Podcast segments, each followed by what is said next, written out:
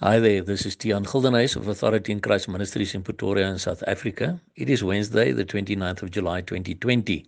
And the verse that the Lord gave me to share with you all today comes from the very well known Proverbs 18, verse 21, that reads, Death and life are in the power of the tongue, and they that love it shall eat the fruit thereof. And the question the father asked me is, What are you all speaking in this time you are finding yourselves in? In this time of lockdown, in this time of wondering what's happening around us? Are you speaking death or are you speaking life? Because you will eat the fruit of whatever you speak.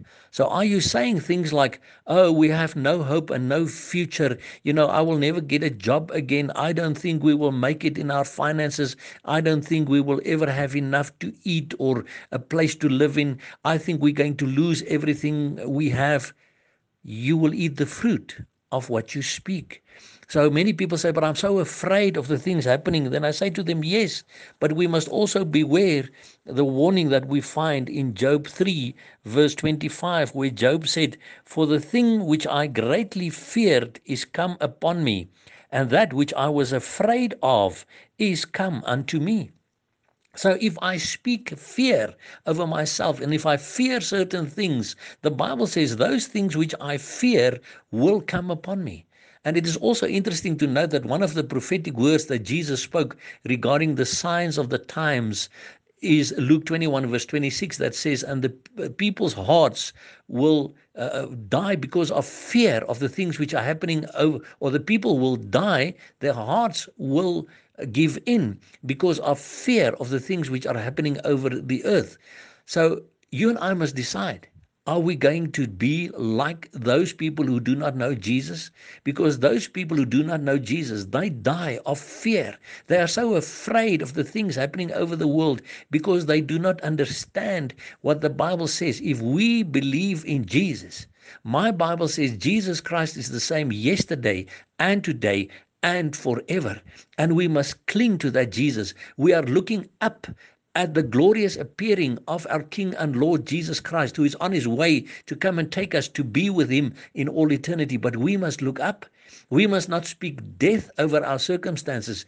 In this time, we can turn it around to speak life, to say things are not very nice in this time. We are really being persecuted. We are being we are in in times of trials and tribulations at this stage. But i believe in the god who created everything. I am in a relationship with jesus christ. I look up to his coming. So lord in the meantime where can i do something for you? Where can i go and pray for somebody? Where can i speak to somebody? Where can i give somebody some hope in what i say to them that is how we just cling to Jesus and we do what he says we must do. And we speak life in these circumstances because remember no matter what happens around us I can still rejoice in the Lord.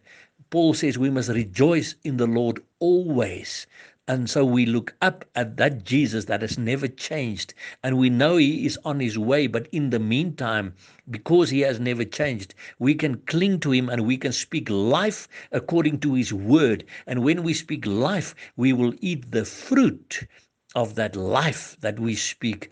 I choose to speak life in the power of Jesus. And remember, if you do the same, you will eat the fruit of the life that you speak because that Jesus loves you. Remember that. Never forget that. Jesus loves you immensely. Bye bye.